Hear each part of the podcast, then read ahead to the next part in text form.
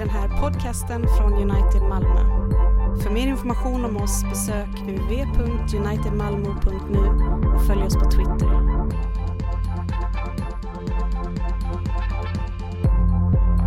Hör Herrens ord ifrån Uppenbarelseboken, det första kapitlet.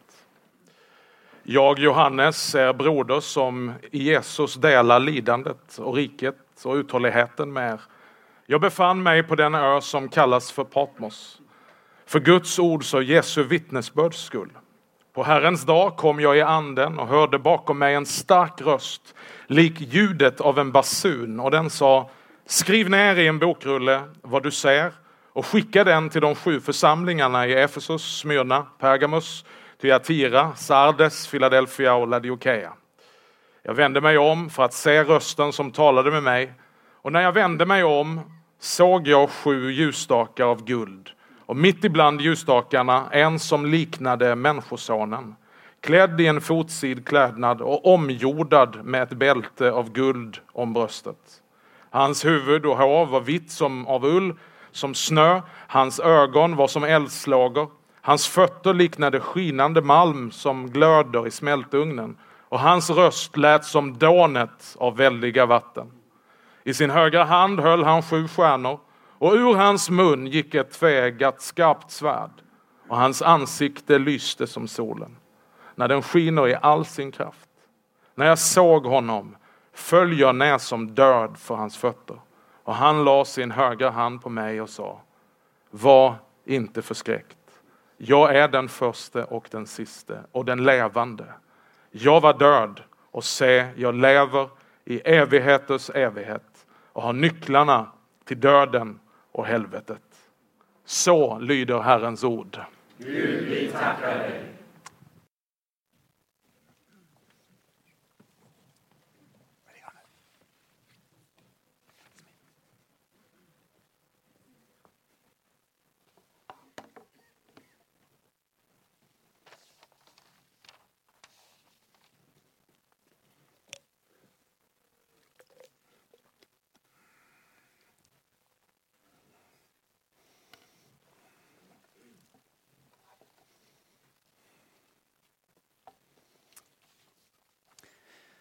Stor glädje för mig att få vara här.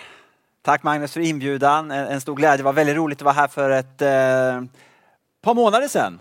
Ungefär samma temperatur. Så det har inte hänt mycket i klimatet. Men minst lika roligt att vara här idag. Eh, och eh,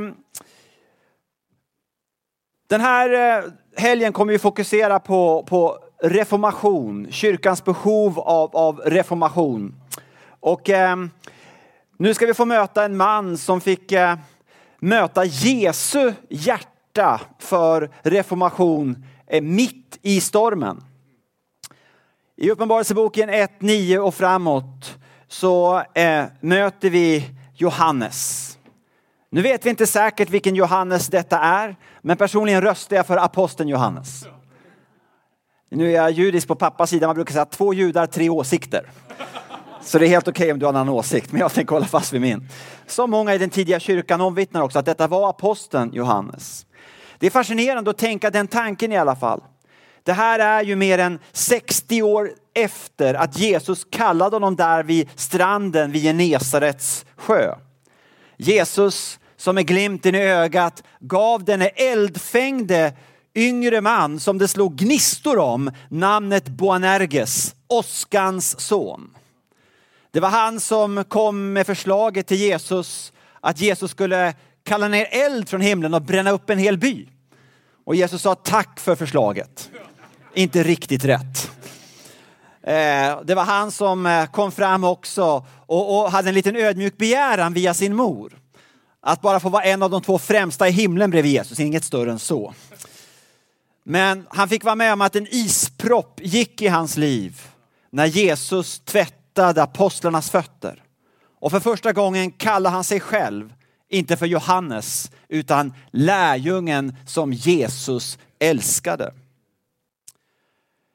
När han nu skriver till oss i Uppenbarelseboken 1.9 så märker man i den grekiska grundtexten hur det är som att han, ledd av den heliga ande, vill sträcka ut två omfamnande händer mot oss genom 2000 år av historia. Han, han presenterar sig inte som den store aposteln, utan han skriver att han är er broder. Och så skriver han synkoinonia i ett ord, medgemenskap. Han kan liksom inte betona nog hur nära oss han är. Så det, det är en varm röst som sträcks till dig och mig genom 2000 år. Och när han sen ska dela vad han delar med oss så börjar han med lidandet. Jag har förmånen att besöka ett antal gånger ruinerna i Efesos som var den stad där vi tror att aposteln Johannes levde en stor del av sitt liv. Inte minst när han tog som fånge till Patmos från Efesos. Jag gick med en förnämlig guide som också är arkeolog och jag bad honom visa mig den plats han trodde var den troligaste platsen där Johannes tillfångatogs när han vägrade bekänna att kejsaren också var Gud. Då tog han mig till ruinerna av det brännofferaltare som stod utanför Domitianus tempel, kejsar Domitianus. Så pekade han på dessa ruiner och så sa han, jag tror det var här Johannes stod. Det var speciellt att stå på den platsen och tänka sig det pris som han fick betala för sin bekännelse att bara Jesus är Herre.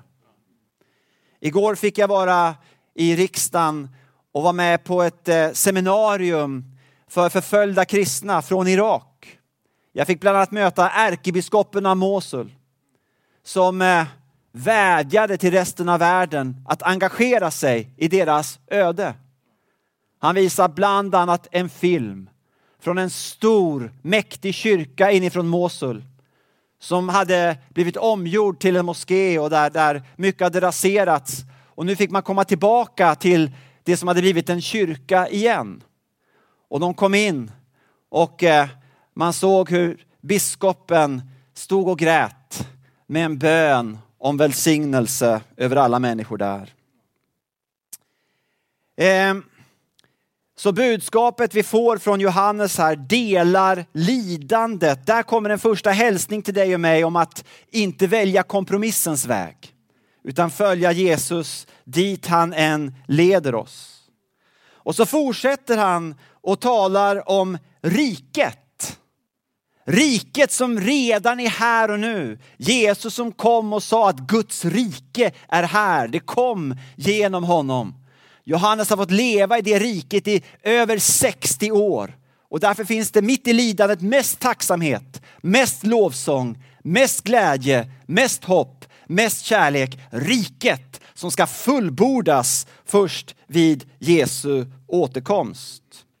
Och ordet han väljer efter det är uthållighet. Uthållighet, det är väl ett eh, underbart ord. Det kommer från en man som har levt över 60 år efter Jesu död och uppståndelse. Som vi sa innan, riket först, mest härlighet, mest glädje, mest halleluja, men också en liten del kamp. Eller kanske en hel del kamp ibland. En lång nötande kamp mot djävulen, mot de krafter i världen som drar åt fel håll och mot köttet. Det är inom oss som också vill dra åt fel håll. Den som skriver till oss om uthållighet har redan kämpat den goda kampen som Paulus kallar det för i över 60 år. Och så fortsätter han att säga att han har kallats till Patmos för Guds ords och Jesu vittnesbörds skull. Och eh, vi tror att Johannes förmodligen var där som en strafffånge. Kanske över 80 år gammal. Isolerad från sina bröder och systrar inne i Efesos. Och han visste att förföljelsen gick över dem också. Det var hans livssituation när han var där ute på Patmos. Och jag kan ju tänka mig någonstans att den onde som är lögnens fader, som bara är en dålig förlorare, men som är alive and kicking till dess Jesus kommer tillbaka. Fast han vet bättre än de flesta kristna att Gud är allsmäktig. Men jag kan tänka mig att, att någonstans den onde gång på gång försökte tala om för Johannes, det är slut nu. Det är slut med dig.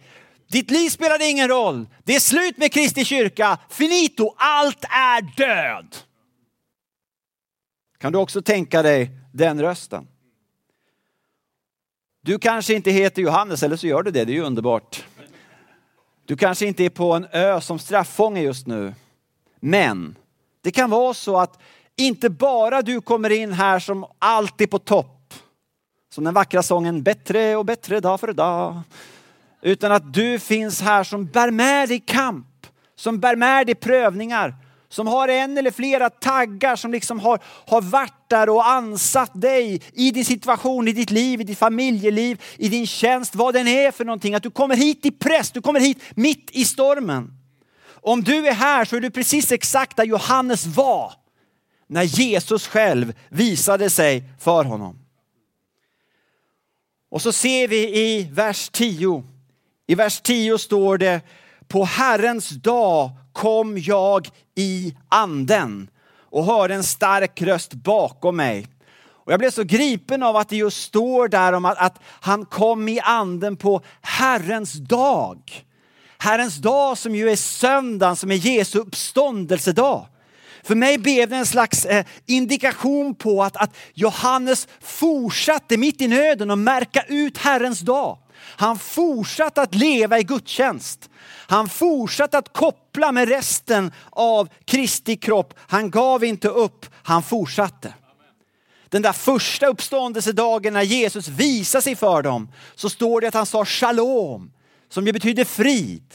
Men det betyder ju också betala. Så när Jesus säger frid säger han samtidigt och visar sina sår som Johannes skriver tydligt i Johannes 20. Priset är betalt. Det fick Johannes stanna upp inför på Herrens dag. Och så står det kom i anden. I anden. Genom den helige ande var det möjligt för honom att fyllas av liv mitt på en dödens plats. Och det är möjligt för dig och mig också, alltid när den helige ande kommer. För han kommer alltid från himlen med oändliga resurser. Han kom i anden. Det är en bön för oss under den här helgen.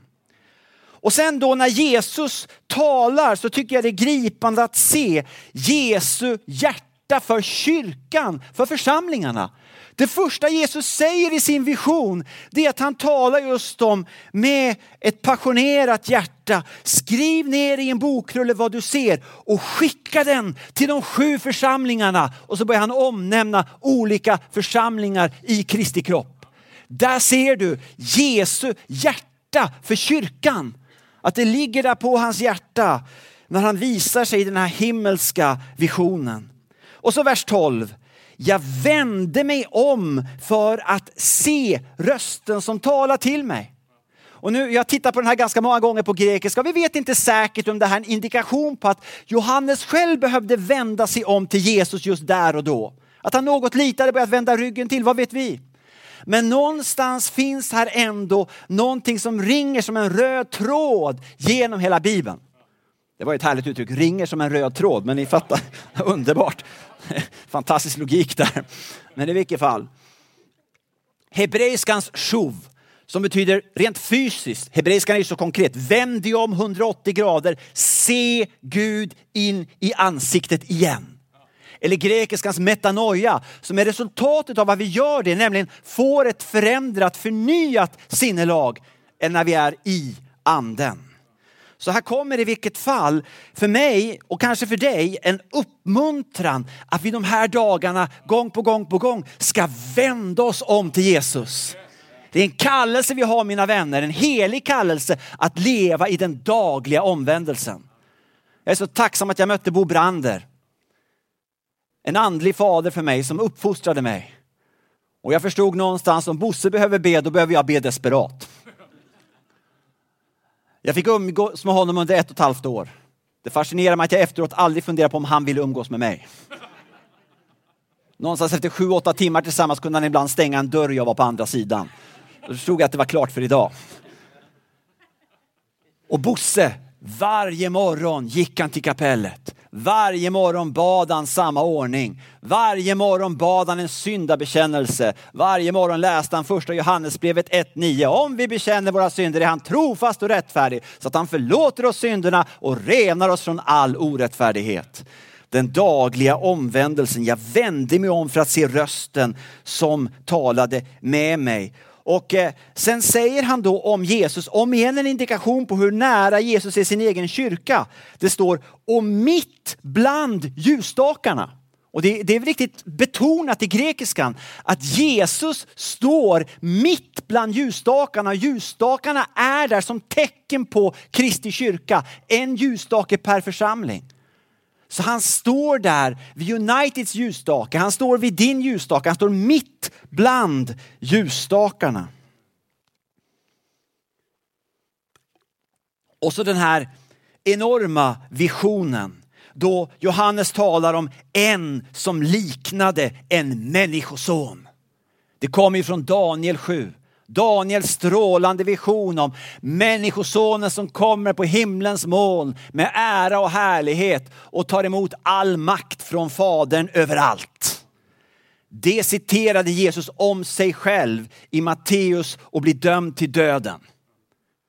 Det var något som låg på hjärtat för Jesus, därför kallar han sig själv för människosonen. Och det kopplar till den dag då Jesus kommer tillbaka i ära och härlighet. Han är klädd i en hellång dräkt och med ett bälte av guld runt bröstet. Här har vi direkt en koppling till översteprästens klädnad. Jesus är ju vår överstepräst. Hebreerbrevet 4, som inte är oförmögen att känna med oss i våra svagheter, utan prövat som vi och varit på alla sätt som vi, dock utan synd. Och så skriver författaren i Hebreerbrevet, låt oss därför frimodigt gå fram till nådens tron. Och det grekiska ordet för frimodigt betyder säga allt. Du behöver inte hålla igen någonting inför Jesus. Jag brukar säga, han är den enda i universum som vill ha din synd. Vi andra är inte så intresserade av den. Men han vill ha den. Han tycker inte om att du syndar, men han vill ha den. Och i utbyte ger han den helige andes olja. Och så denna strålande vision, när Johannes försöker måla så märker Johannes, även om detta är Guds ord, tror du det? Tror du det är Guds ord? Ja, tror jag också, till 100 procent. Och samtidigt tror jag Johannes när han läste det märker att det är svårt att prata himmelska på jordiska. När han försöker beskriva den här visionen så blir det som, som vit ull, som snö. Han försöker på något sätt bara återspegla strålglansen, majestätet, härligheten. Hans ansikte lyser som solen i all kraft. Hans ögon är som flockspyros, lågor av eld som tränger igenom vårt innersta. Det är en strålande vision, mina vänner, av han som är Gud och människa på samma gång. Och någonting som jag tycker är starkt är att han talar om Jesus. Ur hans mun kom ett skarpt tvegat svärd. Det kopplar till Hebreerbrevet det också. Att Guds ord är som ett tvegat svärd. Och här har vi Guds ord, för det är ju Jesu ord som är Guds ord. Och för mig blir det en underbar påminnelse om ett av kyrkans kännetecken enligt Luther, nämligen ordet. Vi behöver återupprätta synen på Bibeln som är Guds ord.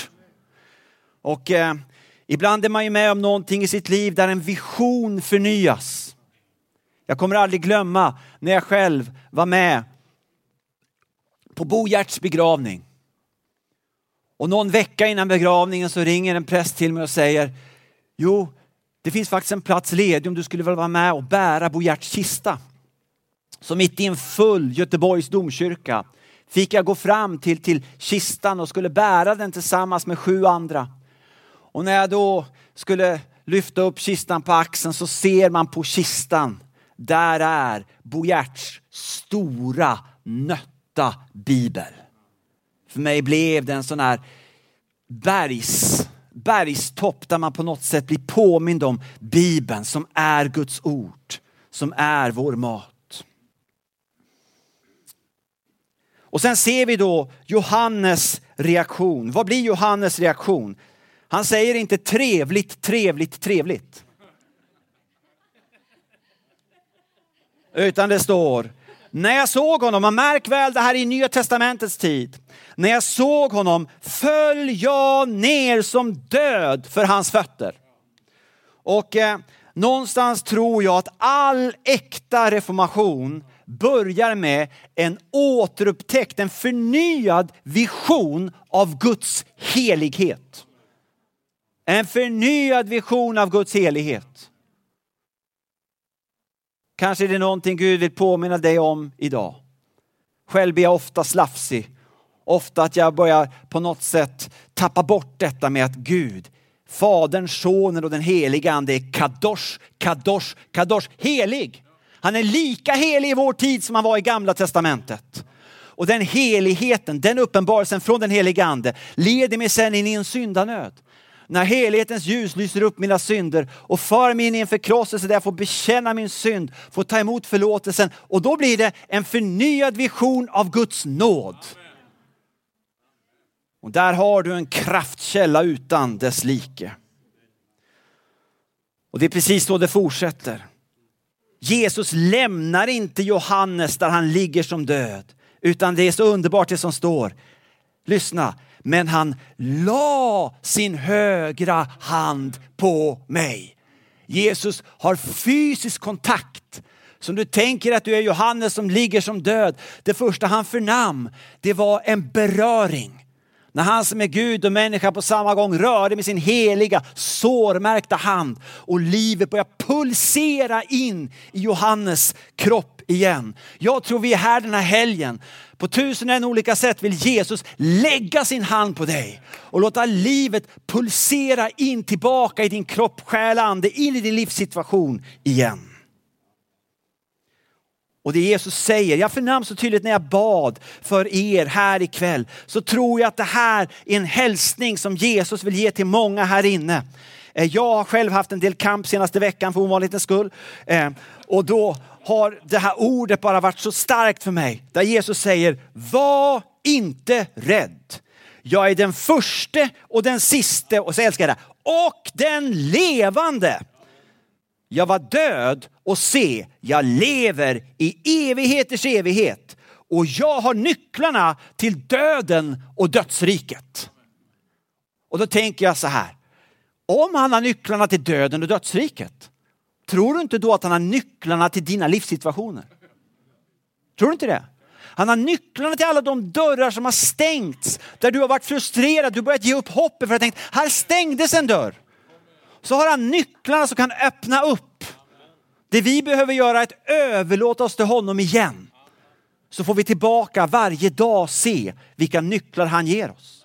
Han hälsar i församlingen i Philadelphia att jag är den som öppnar dörrar så ingen kan stänga och stänger så ingen kan öppna.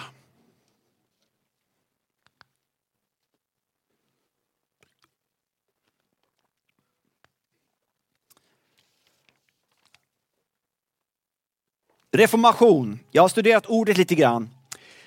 Det handlar ju om att återgestalta. Och när jag försökte söka efter en slags en biblisk synonym till ordet återgestalta så, så drogs jag till Apostlagärningarna 3.21 där vi hittar det grekiska ordet apokatastasis som kan översättas återupprättelse. Och jag tror det är besläktat med reformation, det, det, det, det är väldigt nära varandra. Och i Apostlagärningarna 3.21 så talar Petrus och han säger så här om Jesus. Honom måste himlen ta emot tills de tider kommer då allt det återupprättas som Gud från urminnes tider har förkunnat genom sina heliga profeters mun. Och där har du att det ligger på Guds hjärta återupprättelse. Naturligtvis är det någonting som fullbordas när Jesus kommer tillbaka. Men det visar oss att återupprättelse ligger alltid på Jesu hjärta för sin kyrka. Det ligger alltid på Jesu hjärta för dig varenda dag. Apokatastasis. Och tar vi med oss det ordet så, så ger det lyster åt citatet som är känt från Augustinus och framåt. Ecclesia semper reformanda est. Att kyrkan alltid är behov av reformation.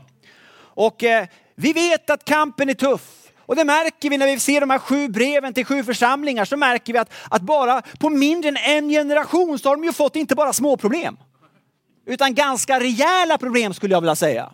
Och det är inte bara dem. Jag menar, ta församlingen i Korint på Paulus tid som är ännu tidigare. Jag brukar säga att om församlingen i Korint hade funnits i våra dagar tror jag den hade funnits med på löpet på Aftonbladet. Det är liksom den nivå av problem vi snackar om. Det kan vi ju tänka på nästa gång vi säger det var bättre förr och titta lite sådär. Så kampen är tuff, men om igen. Det som eh, är på något sätt Guds botemedel. Det som är Guds botemedel till, till, till, till när vi håller på att ge upp i kampen. Faran ska jag säga först. Faran är, tror jag, inte minst för kristenheten i Sverige, allra mest för mig, men kanske för fler. Det är det som, som David Wilkerson fick när han besökte Sverige i början på 2000-talet. Jag tror han fick ett ord som var en profetisk korrigering till Kristi kropp i Sverige. Då han fick ett ord, han sa apathy, apati, likgiltighet. Det är ju det som eh, eh, är budskapet från Jesus till församlingen Laodikeia. Laodikeia betyder på grekiska folket styr. Underförstått istället för Gud. Ett problem för den församlingen. Och eh, i vilket fall, då säger ju Jesus eh, du är varken kall eller varm. Jag skulle önska att du vore kall eller varm, men eftersom du är ljum och varken varm eller kall ska jag spy ut dig ur min mun. Och där används ett, ett ord bara där i eh, Nya Testamentet, ett mycket speciellt ord som betyder just ljum. Så botemedlet tror jag mot ljumhet, det är den förnyade visionen av Guds helighet. Johannes som får se i himlen, lejonet av Judas stam har segrat. Han får se i himlen, lejonet och lammet har ser ut och har blivit slaktat. Han har fortfarande såren. Och eh, jag börjar gå in för laddning här. Eh, kampen är tuff.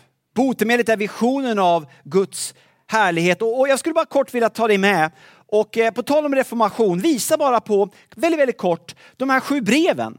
De visar ju på Jesu passion för kyrkans och församlingens apokatastasis, återupprättelse.